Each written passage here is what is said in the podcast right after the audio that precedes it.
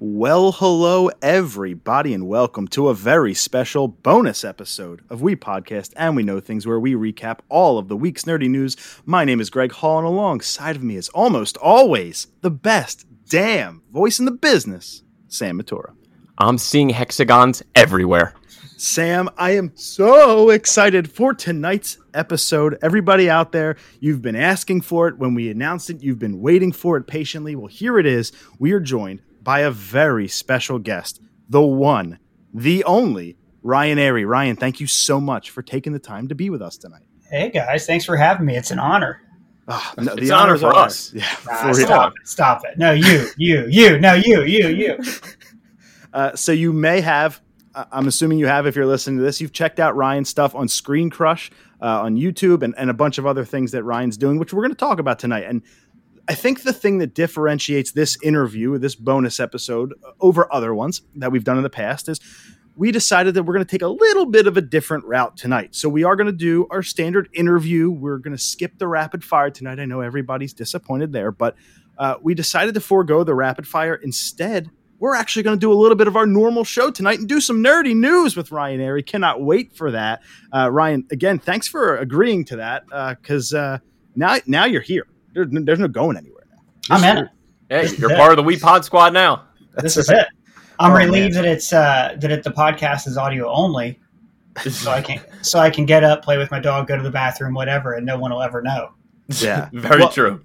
Yeah. Full disclosure, uh, I'm wearing a Michigan hoodie. Ryan came on, and first words out of his mouth. Interview over. well, I can't be seen next to you. That's the problem. as uh, as some of you may know, Ryan's from Ohio, so there's that. I probably should have done a little bit more foresight. As long I don't own anybody. See, I, I, thought you did it on purpose, actually. So I just I didn't say anything in the beginning. I was like, oh, I see what he did there. No, no, that was, that was completely. Well, I'm not. I'm not. I don't really follow the sports that close. It's just it's yeah. more the optics. It's like you know yeah, I, being, I being seen uh, alongside a person such as yourself wouldn't doesn't play well back home. Well, I, I, had a T-shirt on underneath that I thought would have been appropriate for the show, but then uh, I turned my heat off so we didn't get like a lot of background noise. So it was a little chilly, so I put a hoodie on. I have the uh, I have a shirt Sam actually got it for me for Christmas. It's Bill Burr. It's called Bout. It says Bounty Hunter from his character from The Mandalorian on it. Oh, that's cool. Yeah, yeah. Bounty Hunter. But no, let's talk, let's talk more about the heating in your house. That's that's why we're here. It's literally right there. it's so. It's so I think the people the people really want to know is about your HVAC system tonight. well, right now it's on 68. It's generally 72. All right, oh Ryan, let's dive. Let's let's dive right into this. Uh, let's go. We, we've watched you all on Screen Crush amongst your other projects, but everybody's kind of got to get a start somewhere. And we want to know how you even got yourself into like that nerd and pop culture scene. So tell us your superhero origin story. I wish it was exciting. Like I really do. Like it, it's it's the most like like most jobs you ever get. It ends up being just like oh yeah, and then I kind of started doing this. So um, I I uh, I worked at a summer camp for ten years running the video department and like teaching the kids how to make short films. And um, doing that, you know, I, I majored in media studies, but whatever. Like it's not a real not a real degree. You know, it, that did teach me how to be analytical. Like some of our assignments were to analyze sure. the opening of Murder She Wrote, things like that. Um, so yeah, I did this the summer camp thing, which really gave me. I mean, I worked on literally hundreds of short films with the kids, so you really learn to distill what makes something work or not work. But also during this time, you know, comic book movies blew up huge. I'd always loved them. I mean, I used to when we would rent Superman or Superman two, three, or four when I was a kid, that was an exciting night for me, you know. So I've been like a, had a front row seat for this whole thing since the '80s, and then um, just being around the kids, I would teach classes on the MCU, like just like where we throw out theories and spitball and things like that. So that whole online discourse, online conversation for me actually just started with teenage MCU fans who were like younger versions of me, which is uh, when I look back at it, it's a really cool thing and never really thought like that's what I'm doing now. I'm still doing the same thing, just with like a wider audience instead of 20 kids. So um, then I started working yeah. at Town Square Media. It's a company that owns Screen Crush just as a video editor. And Screen Crush was doing things like uh, you know, like listicles, like you think you know movies. Here's 10 facts about Quentin Tarantino you might not know, that kind of thing.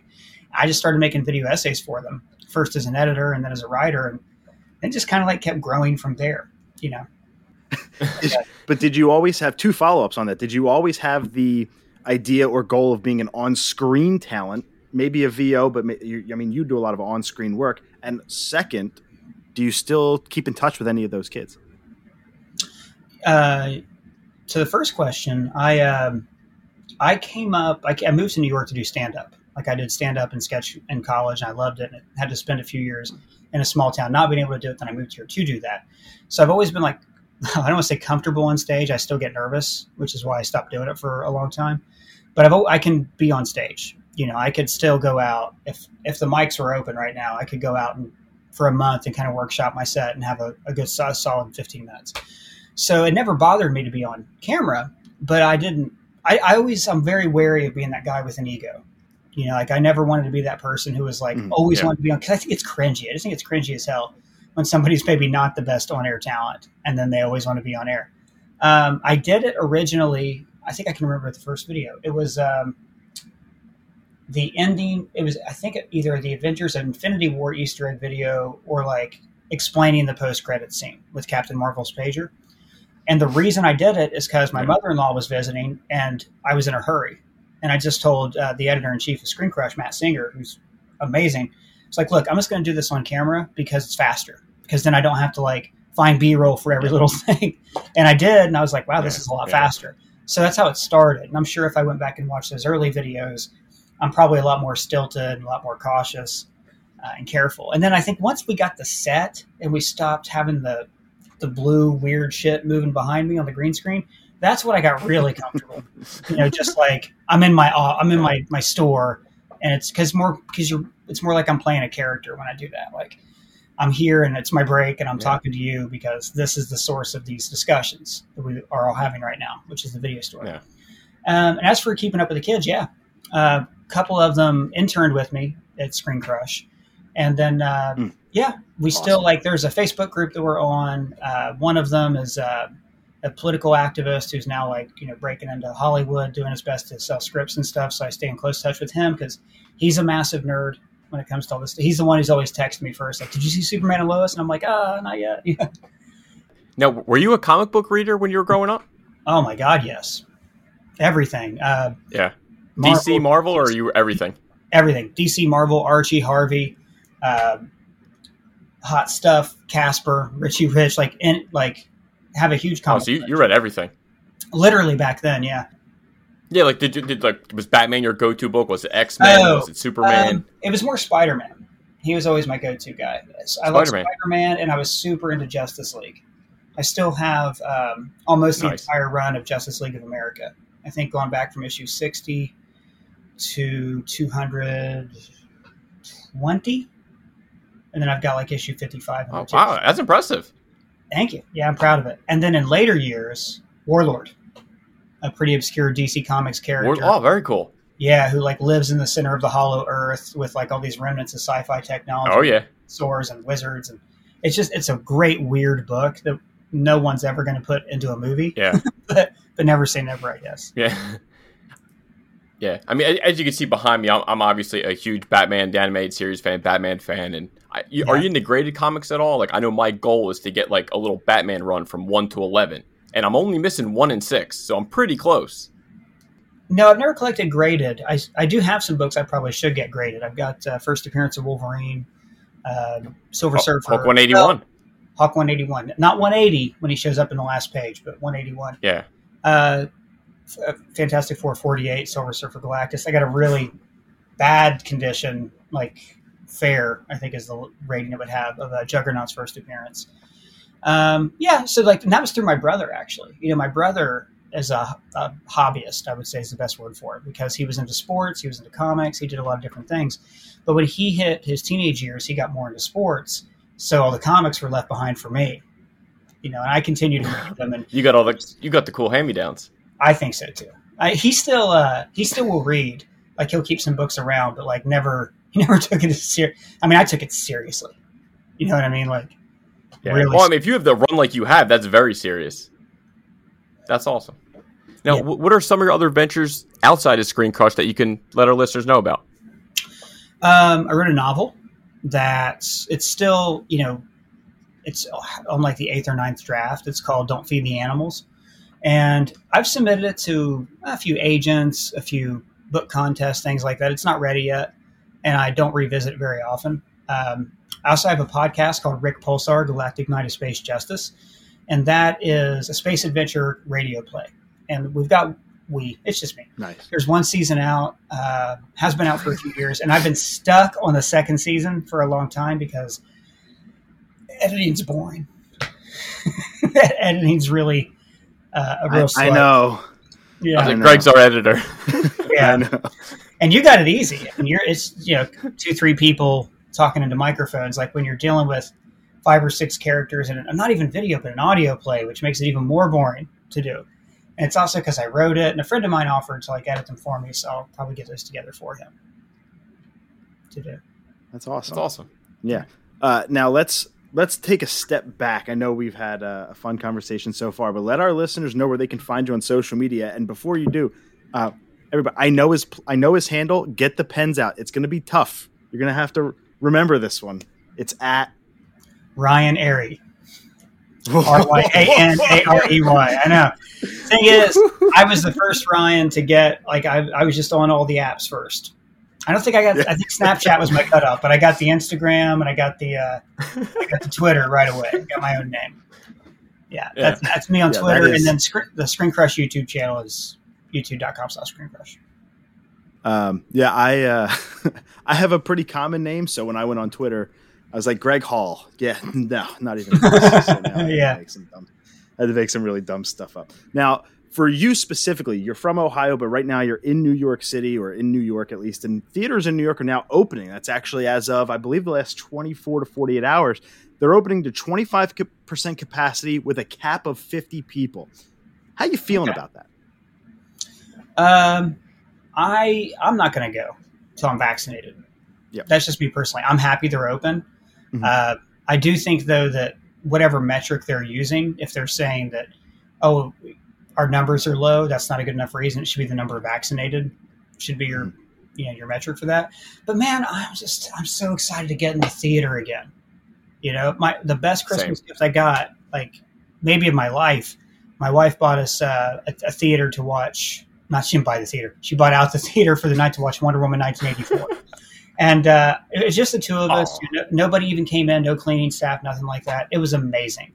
Just to do that, to just be like, That's oh, awesome. fucking movie theater. I can smell the popcorn. You know, like I got all the snacks. It was ridiculous how many gross movie theater pizza, the crappy cardboard pizza with the barbecue sauce on it, more Ugh. than one kind of candy, and it was just the two of us, like each. Like we just went ham on it.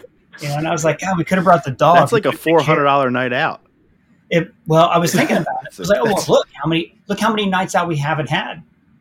So it's like Right. we've been saving up that money. We got to catch up. That's Yeah, funny. I, I We- still remember the last movie I saw in theaters was Sonic the Hedgehog. I haven't been in theaters since. Same. Mine was a portrait of a lady on fire, ex- apart from the Wonder Woman 1984. Yeah. We, Which we is like looked this, you know- Obscure French film that was wonderful. it was great. It's not the one you think would be. Uh, we- best. We looked into renting out a theater here uh, in the suburbs to do my daughter's birthday party, her second birthday. We are going to rent it out. Her birthday is in December. We're going to rent it out. We're going to do the Grinch, and they were like ninety nine bucks. I said perfect, and then they said, "Wait a minute, uh, that's ninety nine dollars uh, up front." And then there's another two hundred dollars after that. if you want to bring your own food in, it's a hundred and fifty dollar food fee.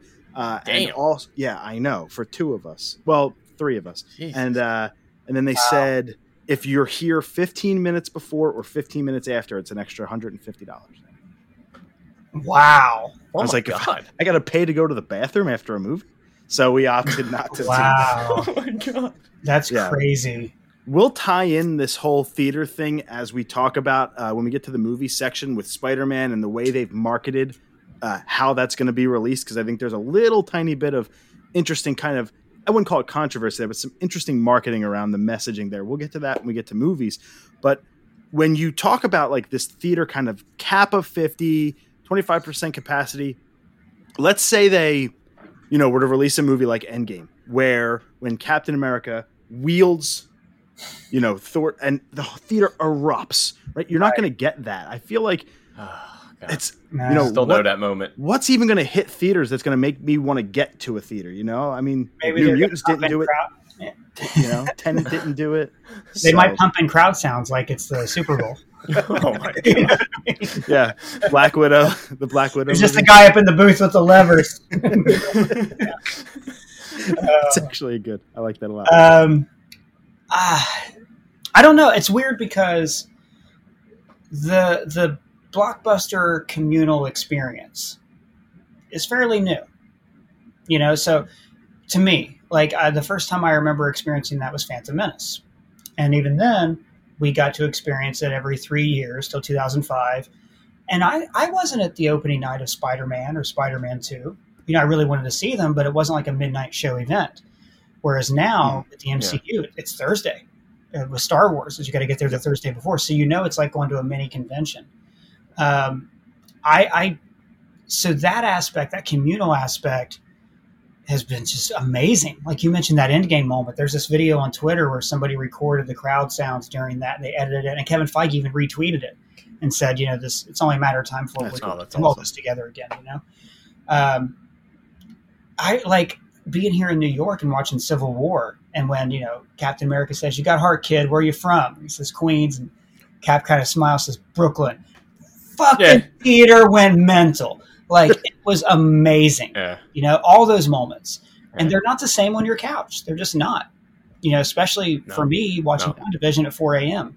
to get the videos ready. You know, I miss that so much. Yeah. I can't wait for us to get back there.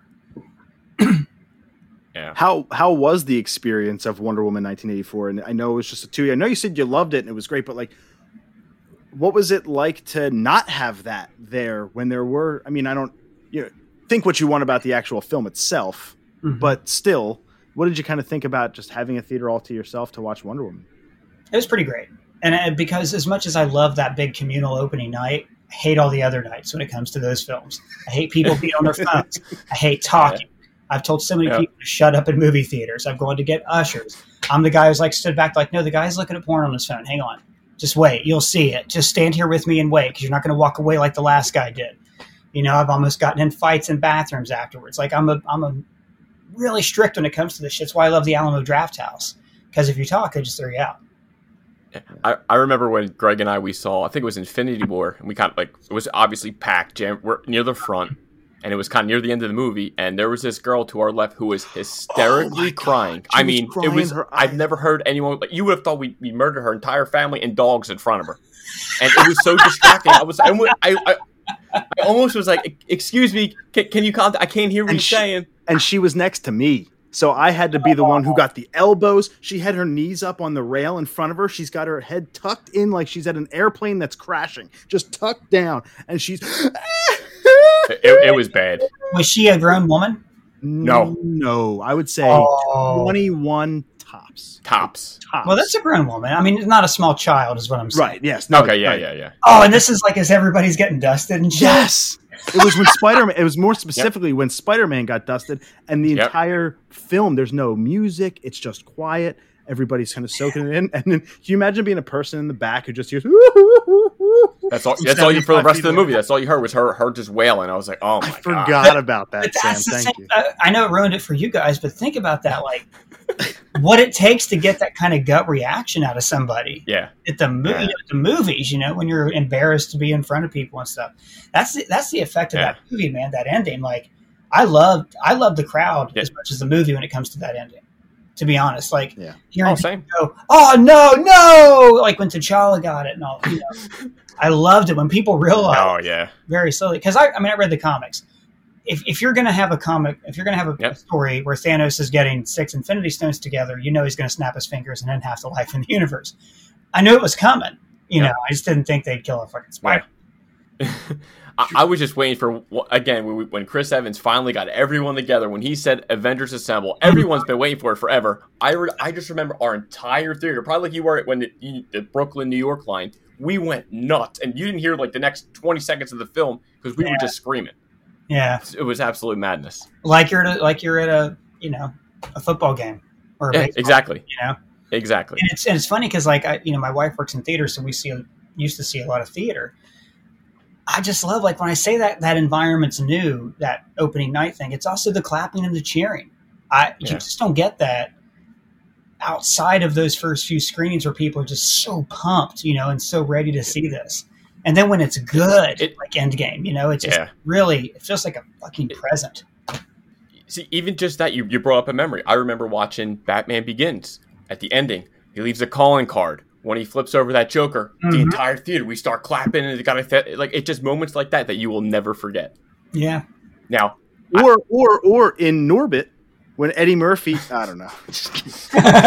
you never no, saw no, Norbit. no, no, no, Yeah. no, no, no, no, no Norbit here. But I remember I have to get your thoughts. The Last Dance. No, I'm sorry. Now, I have to get your thoughts. What do you think about the Snyder Cut Justice League? How excited? Are you excited? I haven't seen it yet.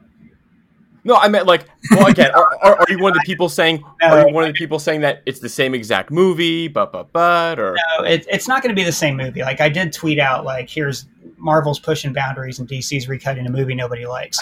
And I We did. mean- I meant Marvel I saw and I meant the DCEU, right? So like obviously, Yeah. DC is doing great stuff on TV. Like everybody's great and creative, and every artist is fantastic. Blah blah blah. What I meant by that is like you can see like Marvel's doing new shit. They're like go, they're doing just WandaVision, like presenting a show as a sitcom for three episodes. They're really kind of stretching what they can do.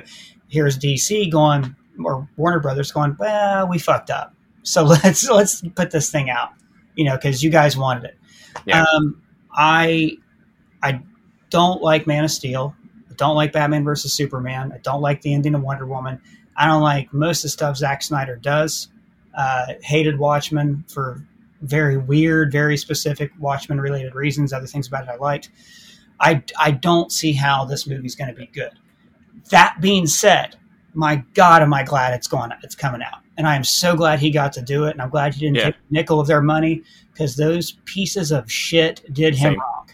Like I, every time I think Yeah. about that, I get pissed 100%. off for him and Debbie. Like I, I just, yeah, you got to be kidding me! What they pulled on him for money, yeah, I, I, stupid money. I, I, I read a story where I guess his wife and Christopher Nolan actually saw Whedon's cut, and they told him like, "You can never see this film; it'll break your heart." Yeah, And I was just like, Yeah. "Wow." it doesn't surprise What did you think of the first Justice League, by the way? Well, it's a shit show. It's awful. I assume you didn't like the. yeah, I mean, okay, just making sure. Like, I, but when I saw it at the time, I thought, well, that's a step in the right direction because that's more akin to. I don't think that every comic book movie needs to be like Marvel and jokey and stuff like that. But I, Yeah. especially when it comes to the portrayal of Superman, I really think like Superman is not a character that needs a dark and gritty reboot. You know, you can invest Superman Yeah. with the doubt and humanity, the self doubt and humanity that they show in Man of Steel without stripping him of everything that makes him great. You know, um, that's the, Yeah. my main beef with that. And then just the way that Warner Brothers has forced this to be structured. You know, they wanted that Avengers money as soon as possible instead of just giving us what we wanted, which was like int- take all these great characters and introduce them one at a time. You know, give us that thrill of seeing Yeah, it come I- together that's, that's my biggest gripe. and they've ruined it. You think like they rushed Yeah, get Justice League out in yeah. 2017. It's 2021 now. They could be putting their Justice League out this year after seeding it with all these different movies.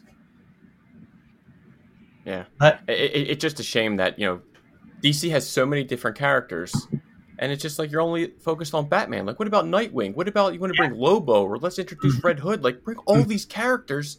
Stop re- recycling, rinse and repeat. Like, come on. It, it's Yeah. obvious. I like DC and I like Marvel, but it's just so frustrating as a DC fan, like knowing that the, the comics, the good stories that are there. And you said in the beginning, DC is great. Their TV, their animated movies, they're fantastic. I mm-hmm. would get their writers to start doing movies because they make them better than the live action. the the poster on the wall behind you, Batman the animated series, for me that's the best DC outside the comics. Not just the animated series, but the DCAU. You Yeah. know, the Justice League, Superman, all that. Like just incredible. And it was built from passionate people who knew the characters and loved them and told the stories right. Um, now that I mean- being said, like just because I didn't like Zack Snyder's interpretation of the characters doesn't mean that it's. I, I mean, I think it's fundamentally wrong to what the characters represent to me and a lot of other people. But like, wh- what if it's great? you know, like that's the other thing. What if Snyder? What if he? What if it's great? What if we watch this and go, oh my god, I know. this this this this is what it should have been. Like this seeds all the other movies, and now I want to see the Cyborg and the Flash movie, and uh, like it, it could be. I don't think it will be, but like I don't want to go in hating Yeah. it because I, I think it's gonna. I think it's going to be better than the shit show that we got. maybe Just personally, I just don't know. Like my favorite part of Justice League, I just don't like. I don't. I have no idea. Like he's doing a black and white cut. Really? like, yeah. is this a thing? Like that we that like Superman and Batman? we we got that in in old Logan. Yeah, yeah. Logan's a western. We It's did. barely We a superhero movie, and it, and it worked. You know, I. But like, Yeah. I, I, I always have a hard time like trying to make this point because I don't want to shut off a character from a story or from a genre. You know, Yeah. you want to do an evil Superman story. There's a million ways to do it, right? But if you're going to do so many things in your movie that are just poorly done and stupid, right? If he's going to make out with Lois Lane in the middle of ruined Metropolis, that's stupid, and it's not what the character would do. It's not what the character you've shown in Yeah. the movie would do if you're going to have him, and this is the funny thing, when he snaps Zod's neck, I read the arguments online. People are like, well, he had to because the lady was going to die from the lady. And I'm like, it's not a documentary. like they didn't, they framed it in such a way. Like that's a decision that Zack Snyder made. They, they he made, uh, I forget who wrote the movie all of a sudden, but he didn't wrote it in Zack Snyder. No, let's have him snap his neck. Like that's a decision that they made to have Superman kill when the movie wasn't about that. Now, had the movie been about Clark being frightened of hurting people, and that's the reason why he didn't reveal his powers, I can understand that. Then you're fitting in thematically. But that's not what the movie was about. It was about like a million other things except that. So I don't think this guy's ever had a grasp on Batman and Superman, whole Batman killing using guns thing. I think he just likes making action movies. And he latched onto certain aspects Yeah. of his character, the Ayn Rand philosophy that he s- supports, and that's the movies that he's made. Yeah. No, the last thing I want to say about it, Mhm. for this is actually BVS. My biggest complaint about Zack Snyder, everything he did. Here we Greg go. knows it's coming because it's my biggest. I'll never, I'll never accept anyone's answer. Jesse Eisenberg as Lex. I don't care if he's playing his son, his cousin twice removed, or if it's Lex. It was terrible. Yeah. What do you, did you like him as Lex, or what did you think? I, I, did- I I think that Jesse Eisenberg might have a good Lex Luthor in him somewhere, but this like uh, this Daffy Duck, like he kept doing all the way through it. I'm like, like I don't. I, I wanted the guy from the Social Network, you know. Yeah.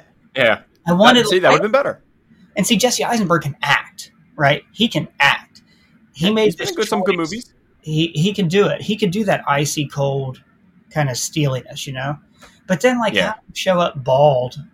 Oh no, I guess he had his head shaved in jail, which is fine. But then he's bald in, the In jail, yep. Justice League, and I'm like, why is he still bald? it doesn't make any sense. Why would he do that? And that being said, like I can even go through I, I don't. Superman and say, look, Lex Luthor figuring out his secret identity is great. The Batman fight is pretty great. You know, it's a really well choreographed Yeah. fight. Just that it's the whole thing. Oh, Yeah. it's such a bad movie. I've done a whole video comparing that to Civil War and saying, Well, look, here's why Civil War is great and here's why this movie's terrible.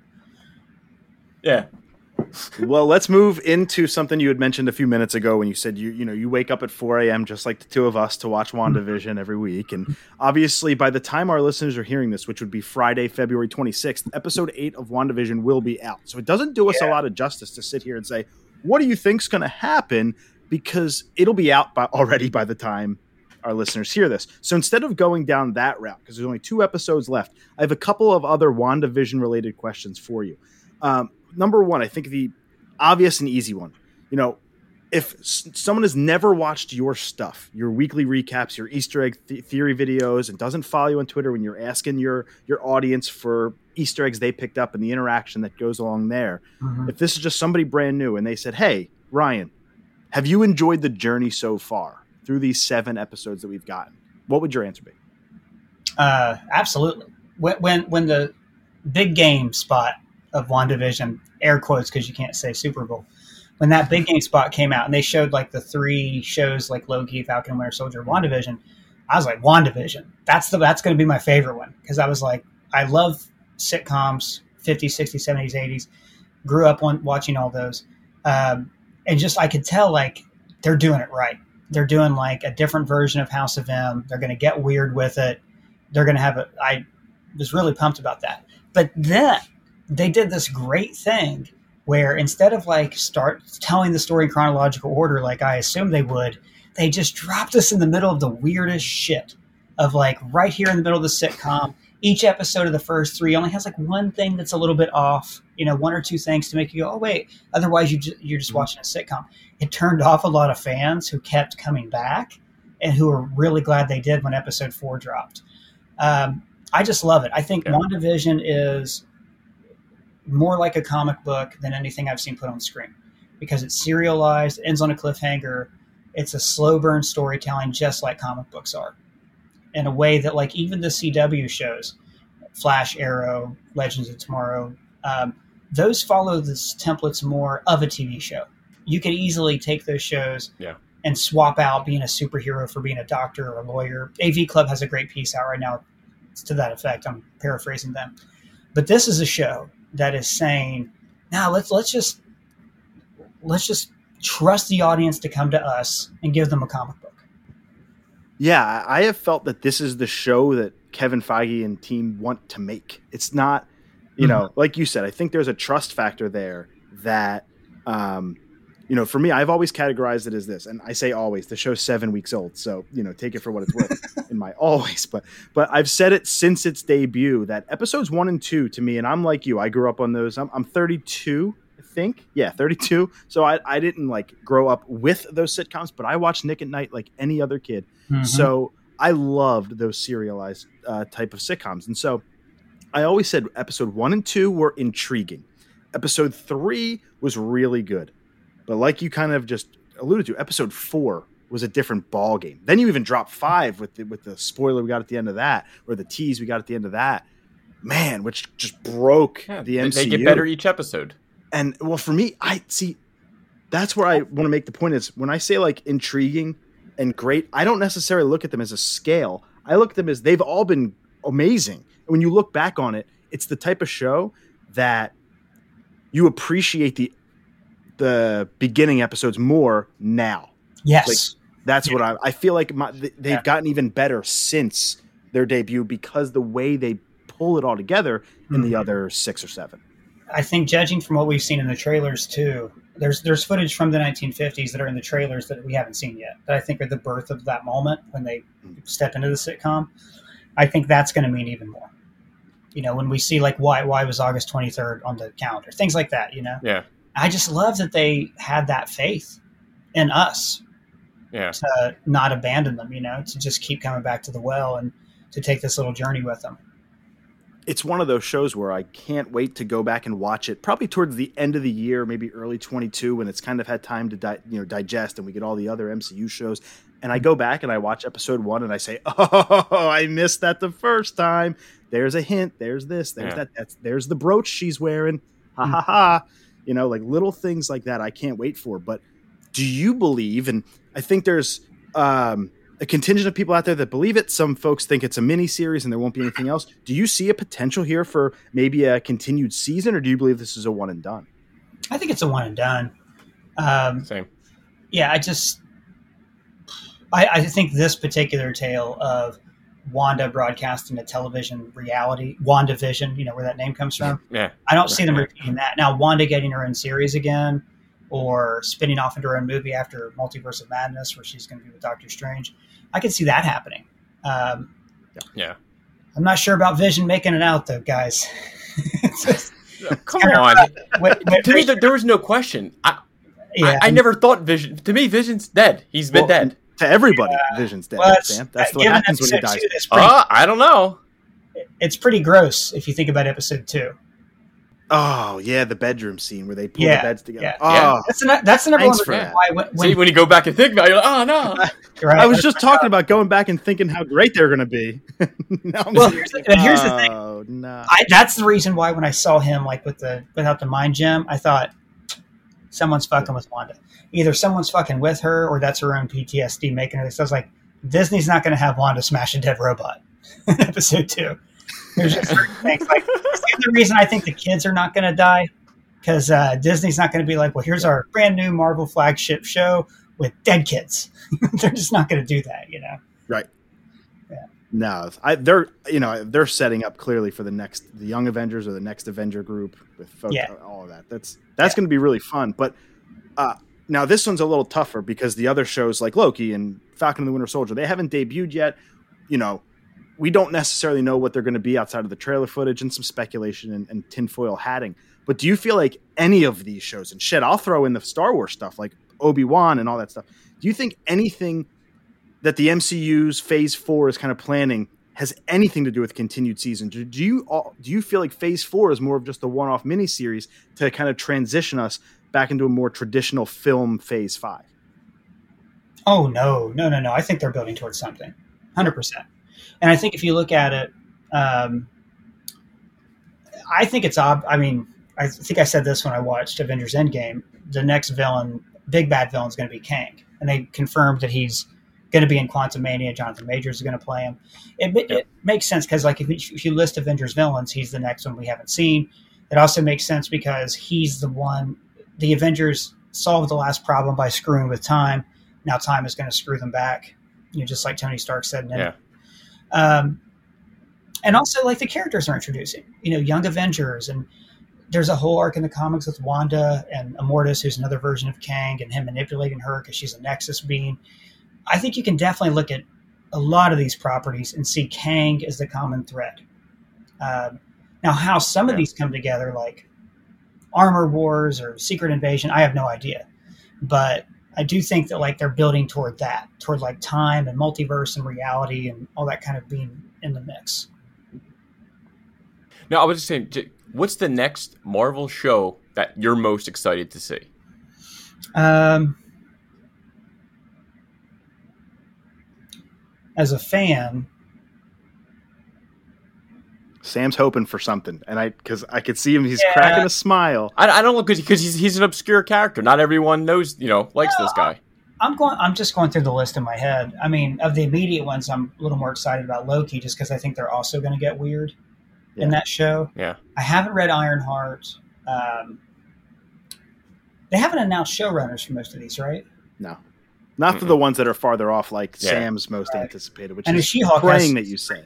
No, I don't think he's going to go there. She-Hulk has some pretty great writers. Um, Yeah. This Yeah, was an you know? Sam's favorite gonna- was announced right around. I'm going to cheat. I'm going to cheat. I'm going to look it up. Hold on. No, that's fine. That's fine. Sam, Okay. Sam, I, I, I will just tell you. my- I'll just tell you my favorite. I've been waiting for this character for like three plus years. I'm ready for some Moon Knight. Moon Knight. Yeah, Moon Knight. If That's a if good they one. if they do him right, it could be Marvel's one of the best shows. If they make it like gritty, like Daredevil ish, Uh huh. I, I think it'd be fantastic. Do you think they're going to base it it. more on the the recent Warren Ellis run? I I I definitely I don't want him to be like thinking he's Captain America, he's he's Wolverine. I'd rather him just be his multiple personalities. He's Steven Grant, Jake Lockley. I I hope he goes that route rather than e- even like uh, Max Bemis is his new run. I'd rather not him see that route. I don't like Moon Knight in his In a bus- suit. in his business suit. I do not. I'm I like my Moon Knight like David Finch drew him. To me, that's Moon Knight. Okay. All right. Cool. I'm down for that. I It's- have it's, heard. um, sorry. Uh, I was gonna say I've heard Sam say the words "I don't want Max Bemis's run when he wears a suit." I don't know, probably six dozen times on this podcast. so far. In, in- in case Disney's listening. Is Oscar Isaac confirmed for that? By the way. Yeah, and so is Ethan Hawke. Oh, that's right. Yeah, I'd forgotten that. Yeah. Now, I, I think he possibly could be playing the Wolfman, Werewolf by Night. We'll we'll see if he actually plays that. But yeah. So makes sense. You're doing that. You're introducing Blade. You know, Agatha Harkness directly saying the word magic. Uh, Yep. You know, it makes me think is Ghost Rider going to find his way back into the mix? he better. Right? Yeah. Exactly. Now, so ha- maybe we'll have maybe we'll have the Midnight Suns. You know. oh, that would be awesome. I would love that. Yeah. What are your what are your thoughts on um? Just had a brain fart. No, but it's okay. I'm going to answer the question real quick because I cheated and looked at the list. Miss Marvel. Just because I love the comic. Marvel, huh? Yeah, I love the comic. I just think Kamala is a great character, and uh, or it might be Kamala. Yeah. Kamala, I'm not sure. Um, she's she's a great character. I mean, you're talking about a comic that like just takes place over in Jersey, and her first arch enemy is a cockatoo with the brain of Thomas Edison. I'm extremely excited for that. like that's amazing to me, you know, like and I don't know, like maybe they'll go more Yeah. CW teen drama route with it. I'm not sure. Maybe I won't be as into it, but like as far as like looking at what's on the page and seeing what they could do in the show, it's that. I do think the Loki is going to be pretty great. I think they're going to like. I love time travel stories, Yeah. reality hopping stories. Another reason I'm excited for What If. So I'm, I'm pretty pumped about that one too. Anytime you put Tom Hiddleston as your lead, it's going to be good. Yeah, I'm, I'm shocked they got they got my boy Owen Wilson in there. That's right. And a pretty obscure which one? Marvel part. Oh, and oh, right, and Loki. He's Mobius and Mobius. Yeah, Yeah, because like I- you think you know you're going to get. Yeah, a- I ca- I can't wait. Oh, we need him for like a bigger role. But it's funny, like if the MCU would have been a bigger thing in like 2003, then like Owen Wilson would have played Iron Man or Captain America, you know. But now, Vince he's- Vaughn would have played Iron Man. Almost. oh, yeah, he would have played Oh, something. great. Yeah, he's, that's so weird. He would have. Yeah. Let, us transition again. We want to respect your time. Uh, let's transition because we have a couple of stories in our normal show rundown. So if you're listening to this uh, episode that's dropping Friday, we're pushing our normal episode that drops Friday mornings. We're going to push that to Monday uh, because we wanted to fit the Ryan Arey episode in on, on our normal schedule for Friday. So any of the nerdy news that you hear on Monday's episode and you're like, uh, why isn't that there? Because that's here. We're actually taking a lot of our stuff from normal rundown. We're going to throw it here. So let's jump into it into our television section. Let's talk about Superman and Lois. Uh, so Superman and Lois premiered this week.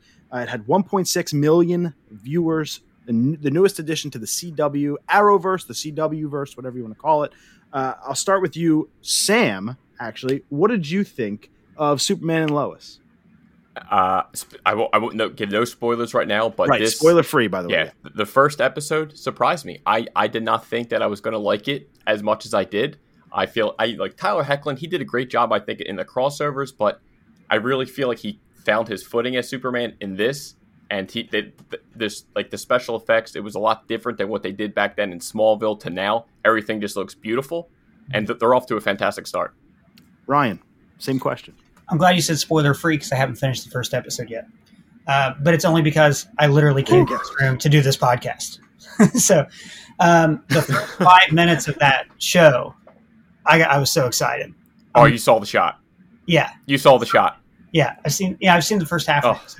For the, that first five minutes, I'm like, this is this is Superman.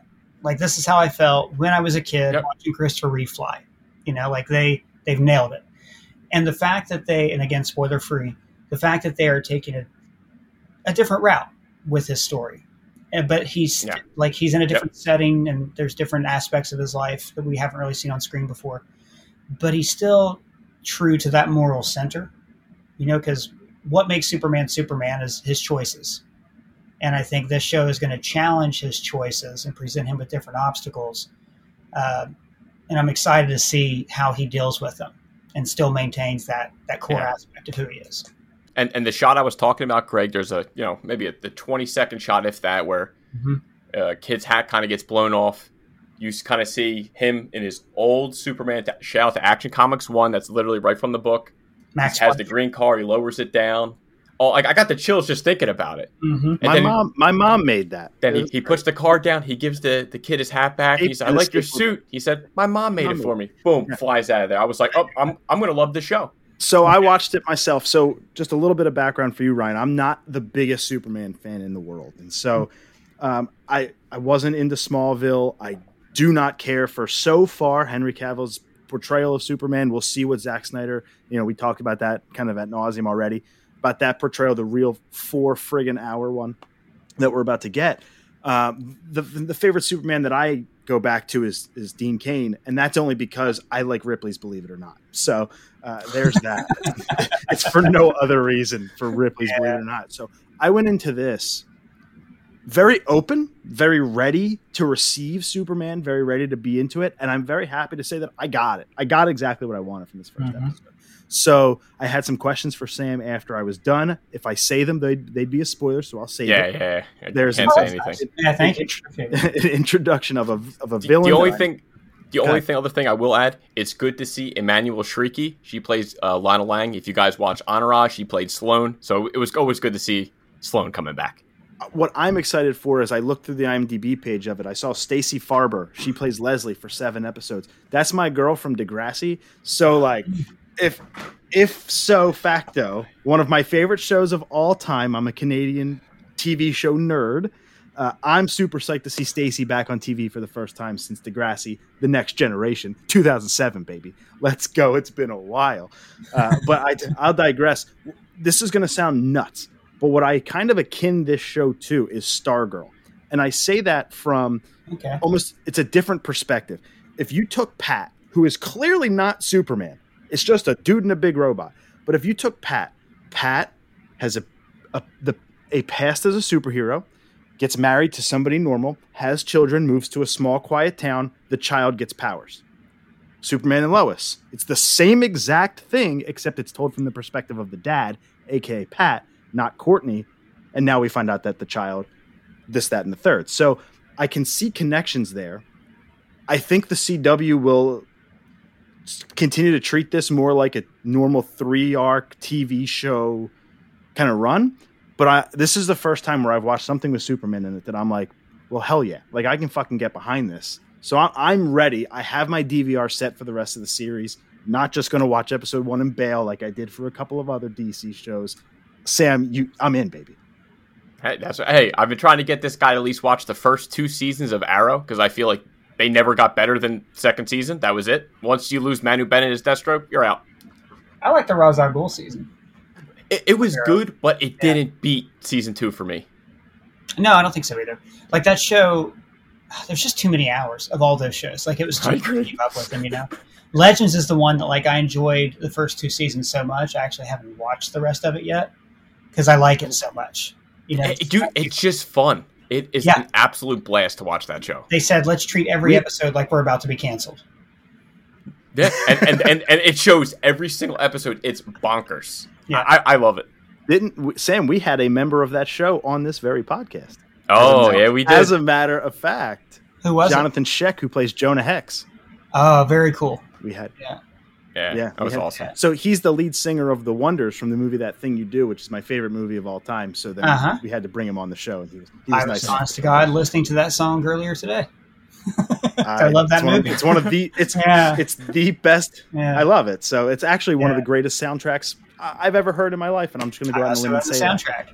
Soundtrack. What do you mean Uh, you're my dad- This really nice guy let us in his really nice RV and he's giving us soup. Sign the contract. I'm signing. We're all signing. this, this guy's got a really nice van. He wants to put our song in the radio. Give me a pen. that's I'm signing. You're signing. We're all signing. You know Nice. that impression. That's great. Steve Zahn, baby. I was born Steve to do Zahn, a Steve Zahn. you got, got to be quick. You got to be quick with me. I'm from Erie, PA. All right, let's move, let's move on back into Marvel. We've been going DC Marvel, DC Marvel, DC Marvel, but a few things in the Disney verse uh, kind of drop. So we'll talk about a couple things there before we switch to something on Amazon Prime, which I'm super excited about. Loki finally got a release date. It's going to hit uh, Disney Plus June 11th. It's going to give you just a little bit of wiggle room uh, between Falcon and the Winter Soldier and Loki. Ryan, uh, do you like this kind of boom, boom, boom, boom, boom? They barely let you breathe. Are you looking for a little bit of time here to recuperate before your next show? I, I'm I'm super super pumped for March 12th.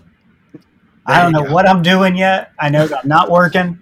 Uh, I have recently learned to pace myself a little bit because, like, you know, when- when a show's hot, you're like, okay, well, okay, we just got through a pandemic. We're still in a pandemic. We haven't had any, re- like, it's been a desert. Let's get this video out, this video. And I was throwing everything against the wall, and I just got exhausted. And I was like, look, just slow down. You know, like, Yeah. it's fine. The videos are doing well enough on Fridays.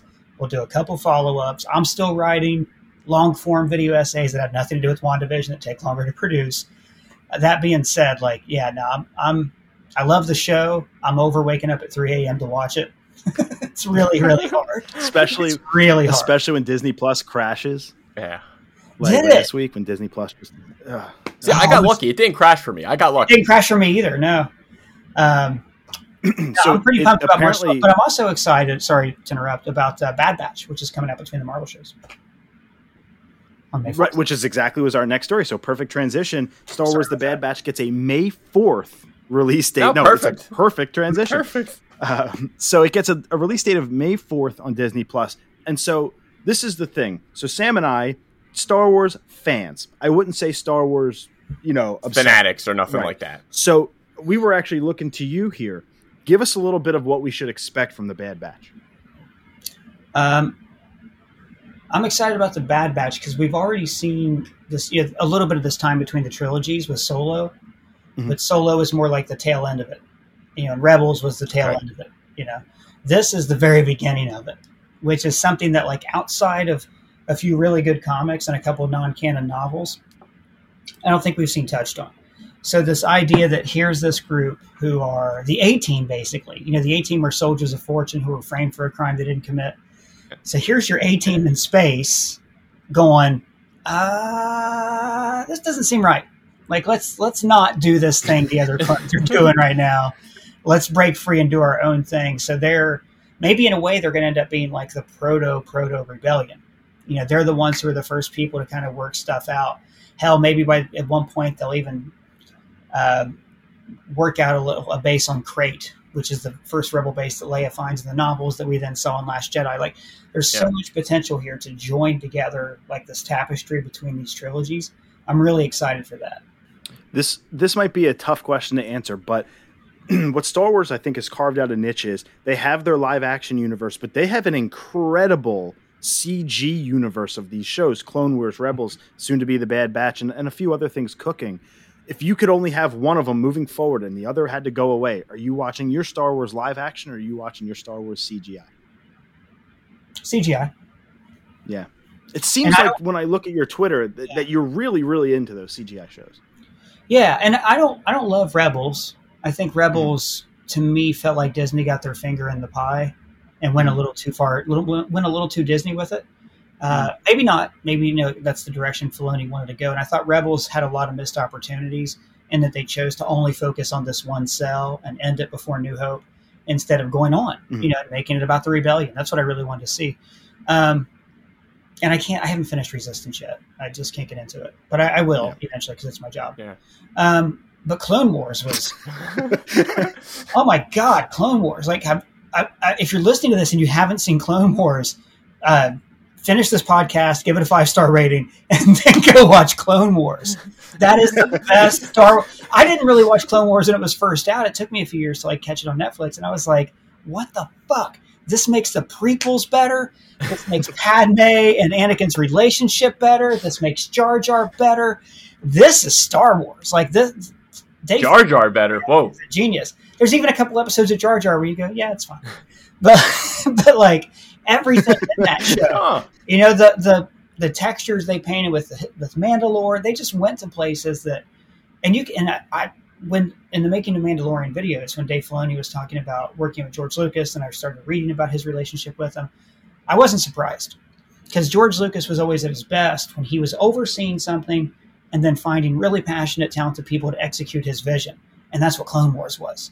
You know, Dave Filoni is so Mhm, effective, I think, and The Mandalorian has such a large voice of Lucasfilm because he's effectively he he knows what George would want and not want, which is something that Lucas that Disney ignored when they first bought out and started making movies. So no, I'd go Clone Wars all the way. In Yeah. fact, if I had my like my Star Wars lamp and I could rub it, and, you know, have any wish I wanted, one, Rian Johnson would have made the whole sequel trilogy. Two, we would have finished all of those other Clone Wars episodes that never got done. That you can see the animatics for, that were turned Yeah. into novels or you know comics and stuff. I was like, why did they stop? You know, like when this new stuff was going on, like why why just give us the Bad Batch and Ahsoka arc? Give us all those other stories. You know, who cares if they've already been told another medium? Yeah. Real quick, I just wanted to get your thoughts, just overall. Like, what do you think of season two of Mandalorian? Oh, that was great. I mean, it's first season was was really good. You know, we were discovering the character, the world, the setting, Baby Yoda.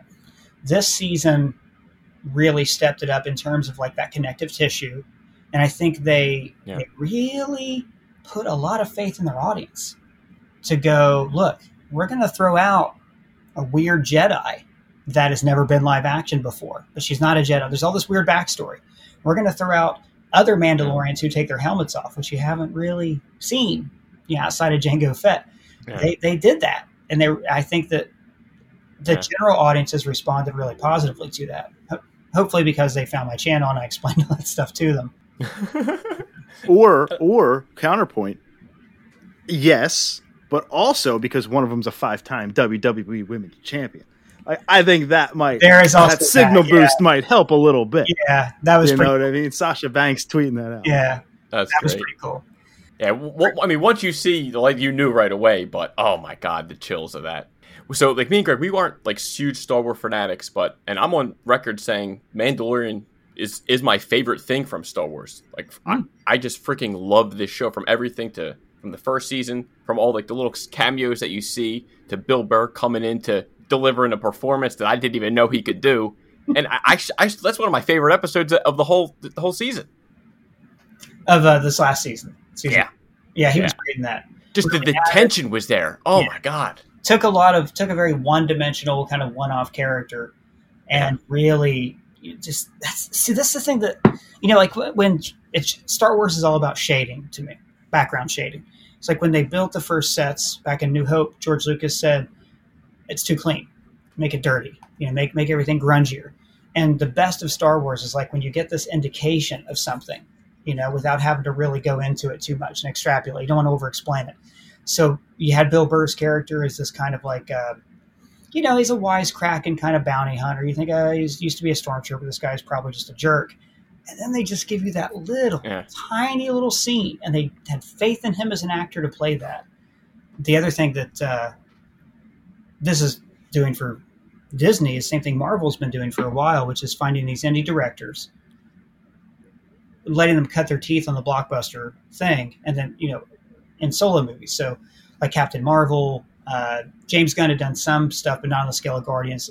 Indie directors now with Star Wars and WandaVision, they're able to essentially turn TV into a farm system for these directors too. They Hmm, can come in, do a little bit of effects work, you know, get used to things like the volume, and then they get to see how they work with actors, how they integrate with this existing structure and mechanism, and then it wouldn't surprise me if they get their own film, like Bryce Dallas Howard directing a Star Wars film. Why not? I, I did like her. Her the first episode was eh. Her second one was a lot better than her first directed episode. Oh, you didn't like the uh, Seven Samurai one? It's my least it's, favorite. it's my least of favorite series. out of all of them. Yeah, of the entire series, I would say too. Yeah. Um, so, with that being said, I, I think you know as we transition kind of into a, a completely different network. I mean, we've done Marvel, we've done DC, we've done it all, but on Amazon Prime, there's a little hidden gem, and I won't say it's actually hidden. It's one of the most popular shows on the service, uh, and arguably in our entire culture. The Boys season three began filming this week. You know, I, the story isn't really wow, great they started filming. The story is what the hell do we expect from this season? Now, again, running short on time, want to respect that time, so we'll, we'll go a little quick here. Um, Ryan, what do you think we're going to be able to expect from season three of The Boys? There's there's a, a group in the comics called the G-Men that I think they could bring in. They're like the X-Men, but it's like a Yep. weird pedophilia ring uh, that's been perpetuating for years. Um, it wouldn't surprise me if those guys, because they've already got a name drop in the show. I Mhm. think you're gonna see.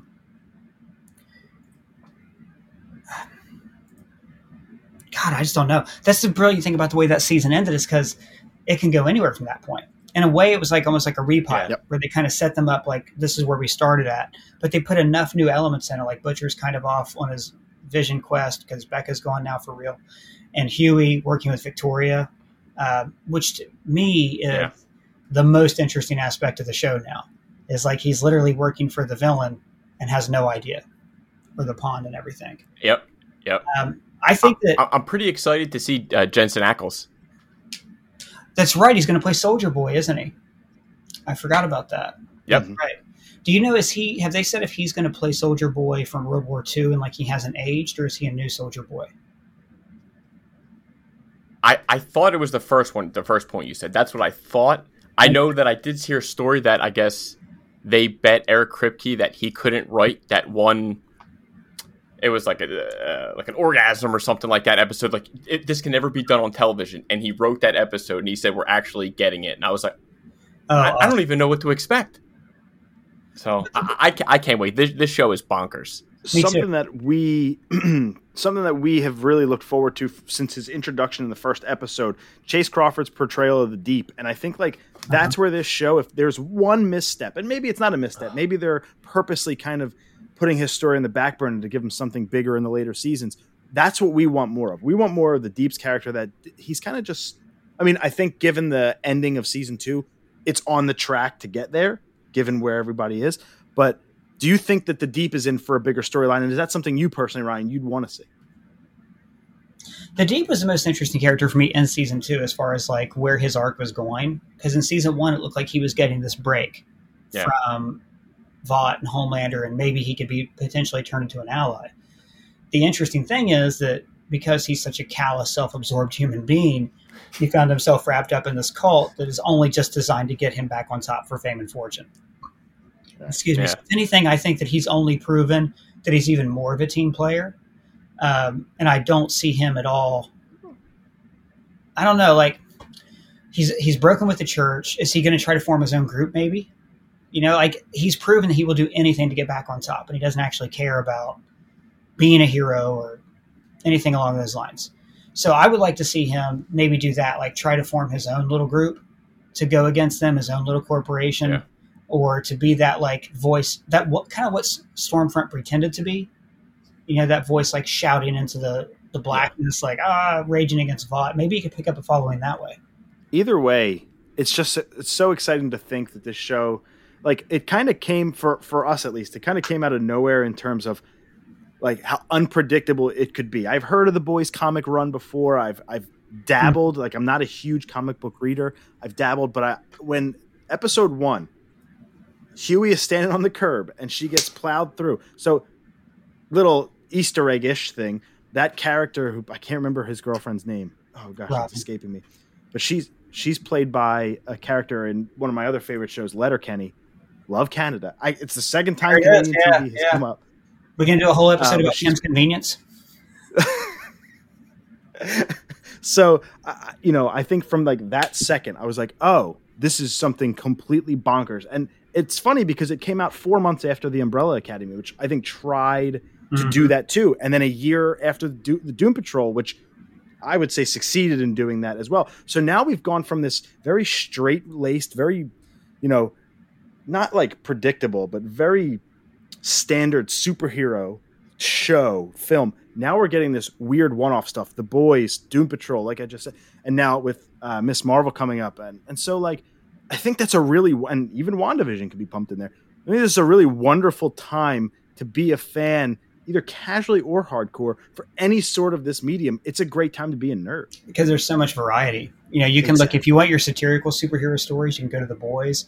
And you know what? I thought about it there for a second, and I got a prediction for you. Okay, because mm-hmm. with the boys, I always ask myself, what is what the, what is there to satirize?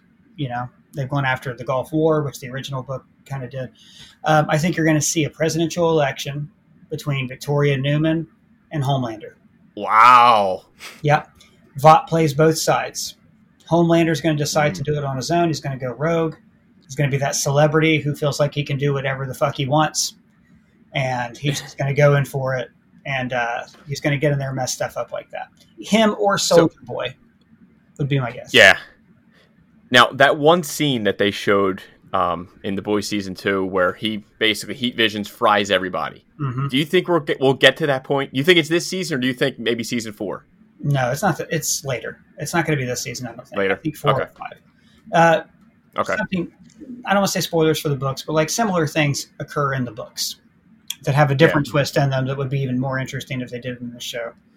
Um, yeah. No, but it's definitely like that's the great thing about that scene. You know, it's under the surface. You know, that's what he wants more than anything. Like he fantasizes about that. Yeah. You know, it's only a matter of time. Yeah. That's what makes it brilliant suspense. It's like the bomb under the table that Hitchcock talked about we'll transition in the movies, two more stories, and then we'll get going. Um, so in the movie section, again, the full movie section available on Monday. We just have a couple quick hits here. Spider-Man 3 and the craziness this week that was what in the hell is this film's title? You have multiple actors in the films tweeting out official, unofficial, well, unofficially official logos with different titles. You're like, oh, it's this, it's this, it's this. Everybody's theorizing. Somebody actually nailed it two years ago on Twitter. It was awesome to see that uh, surface today and get all the likes and all the retweets. But they finally landed on No Way Home And I mentioned earlier when we talked about the movie theater stuff that the marketing around this is what's interesting more to me than the name is right under the name No Way Home. It says uh, only in movie theaters this December. We know it's December 17th now, but what do you think of the marketing very upfront of this is not coming to a streaming service. You're going to have to go to a theater if you want to see this movie. Sam, I'll start with you. Uh, is our theaters even going to be open by then? Right. Yeah. I, I, would like I, to think so. I don't. Again, at, at that point, if I'm vaccinated, okay, I can see that. But if not, I'm going to have to avoid social media for three months and wait patiently. Ryan, what about you as theaters are opening up where you live? I think that's a big indication that Sony doesn't own a streaming service and couldn't find anyone to stream Bond at the price they wanted. Mm-hmm. That that's really what that means to me. I, I, I do think we'll be in theaters by December. I yeah. think that'll be. I think that you know, barring horrible new strains or a completely new outbreak that the vaccines yeah. can't handle, I think we'll be in theaters then. Um, I don't have a problem with it. You know, they couldn't. If world events change, they can backtrack it. If they don't change, then they're giving us hope. They're yeah. being Spider Man. They're being optimistic and saying, "No, we're going to be here. We're going to do this together. This is the moment." You know, uh, Marvel hasn't done that. You know, they've switched dates around, but they haven't been firm or confirmed or denied a Disney Plus premium. Yeah. We're still waiting for uh, Black Widow. I know, and Eternals and Shang Chi, and that's all coming out this year, right? Doctor Strange. Yep. Suppo- supposedly. Yeah, supposedly. I mean, that's I don't so want, nuts to think too. I don't want them on Disney Plus. I want to go to the theater and see them. Yeah. Yeah. I, I think we saw that with, with New Mutants, though. New Mutants apparently had some, you know, this is speculation, but apparently it's something in the contract where it's, you know, it has to release theatrically. Some people are speculating that that's the same thing with Black Widow, as they signed an agreement. They can amend that agreement, but that's an expensive amendment. Um, you know, I watched New Mutants. It was just about as meh as it could be. Right. I personally think Black Widow myself too is, is another film I'm not uber excited for. I don't need a 90s prequel on somebody I know the fate of. Hmm. Um, it's probably 10 years too late, in, in my opinion, to come out. But with, with the Spider Man 3 news, you know, I agree to a to an extent. You know, like it gives us hope and this, that, the other. But I thought the firmness of it, only in movie theaters, Mm. It also put a permanence on it that what if there is a new stream? What if around Thanksgiving something happens? I know they can just delay it, and that's probably the easy route. And but, but Disney Plus has already in a year half of the subscribers that Netflix has. They have 86 million or something like 96, something crazy wow. like that.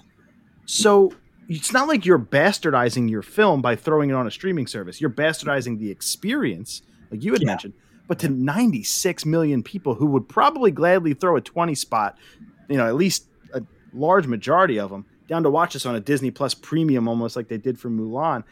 You hmm. know, I think when they were very stern in that, I think it could have been just a slight misstep in your your permanent. You're stamping something that, with it being so far off, I don't think it needed to be stamped just yet. You could have given us that in July or June.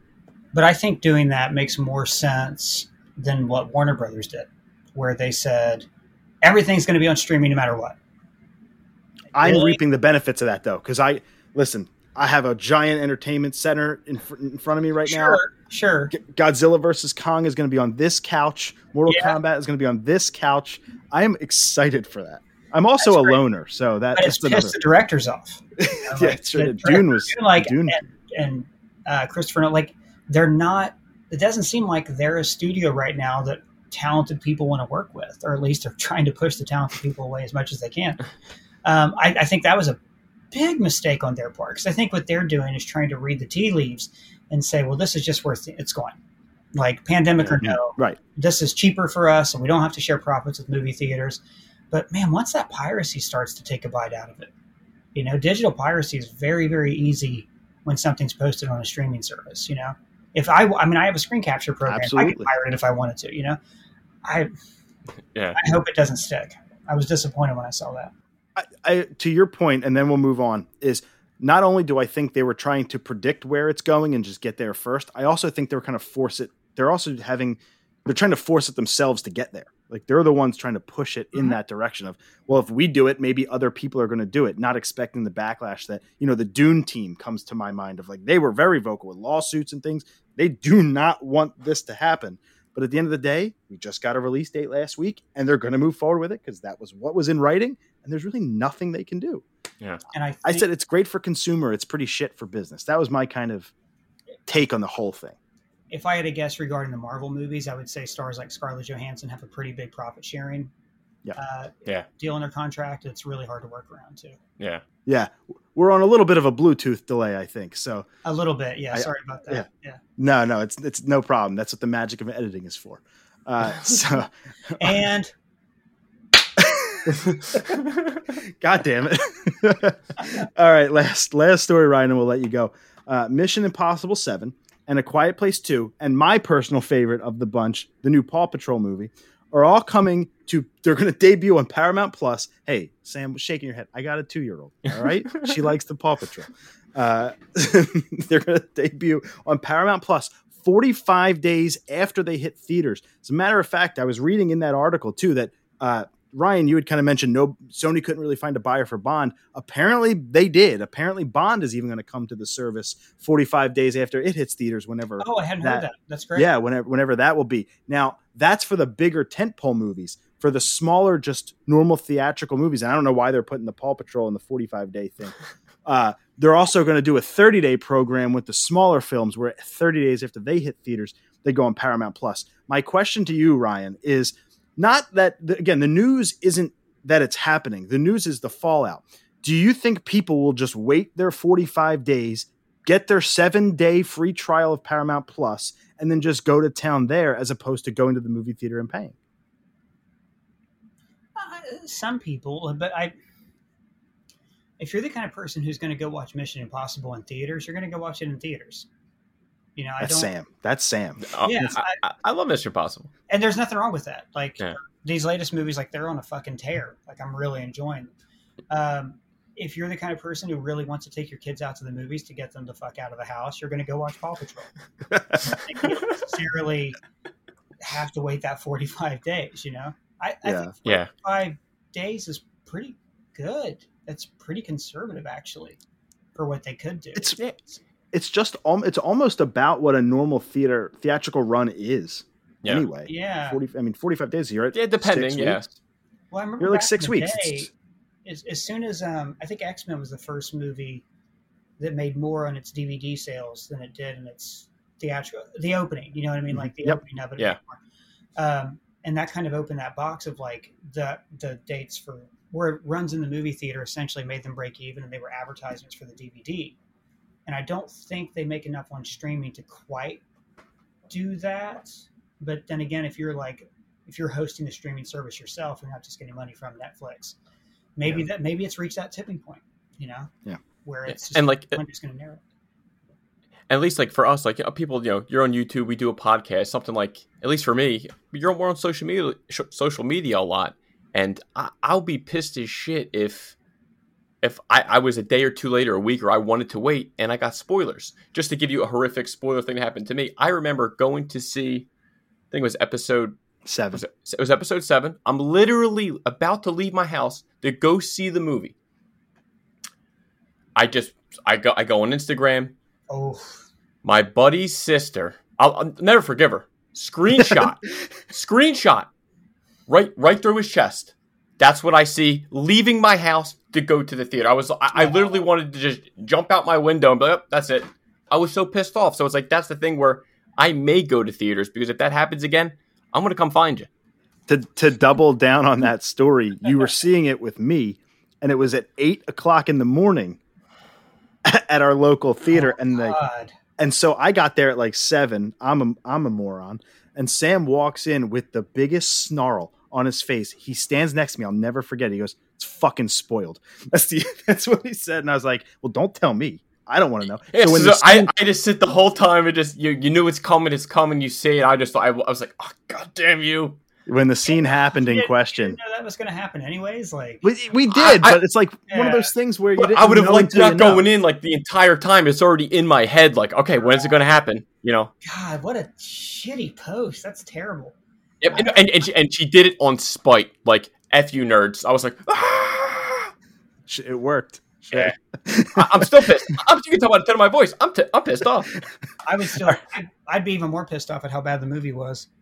Oh, oh shots fired. That was, oh, wow. No, okay, I wanted to mention this earlier. One of the best memes I ever saw. They said Bill Burr had more story arc than Finn had in three whole movies. It's true. He also got a better, a much more enriching backstory than Kylo Ren did. That the, the last, at least the last eight and nine for me. I'm on record saying I, I hated them. Seven, ah, it was okay. I would have rather not known the spoiler, but seven was the best out of eight and nine. Seven was a New Hope Part Two. I mean, like that's the same it was, movie. It was, yeah, yeah it, was. it was just a remake of four. It was, it was better than eight and nine.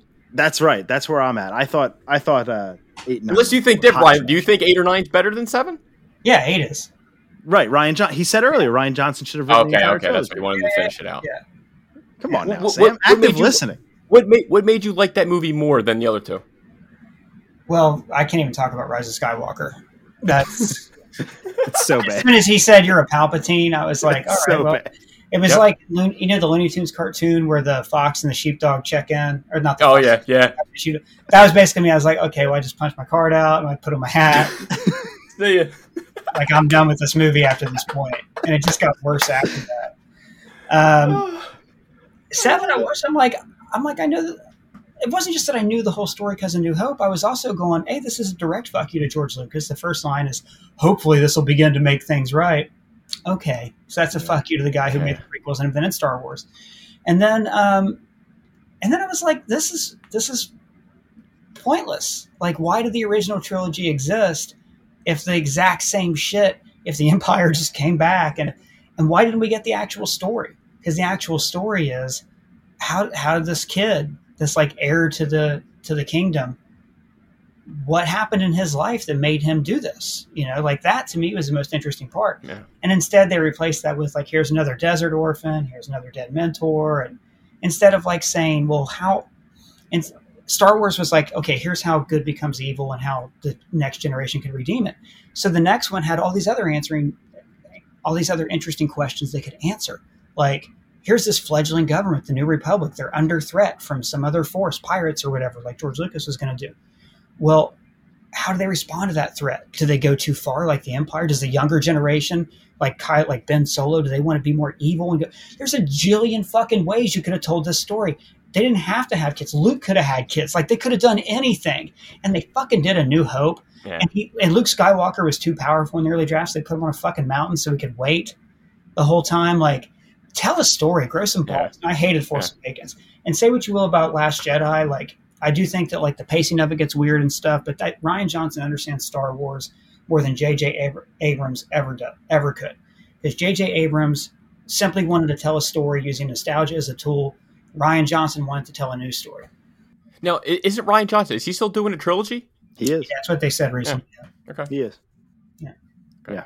Very recently too. I think they. Well, I think we reported that same. It was the girl who tweeted it out randomly, yeah. and then he followed her, and then everybody's yeah. like, "It's confirmed," and I'm like, "Nothing is confirmed. He's allowed to follow who he wants to follow." That is that is how we're going to wrap the show um, a little over time. So first and foremost, for everybody to hear, Ryan, thank you so much for hanging a little over the time. So I appreciate it, guys. I mean, I, I get to ramble sometimes. That's my fault.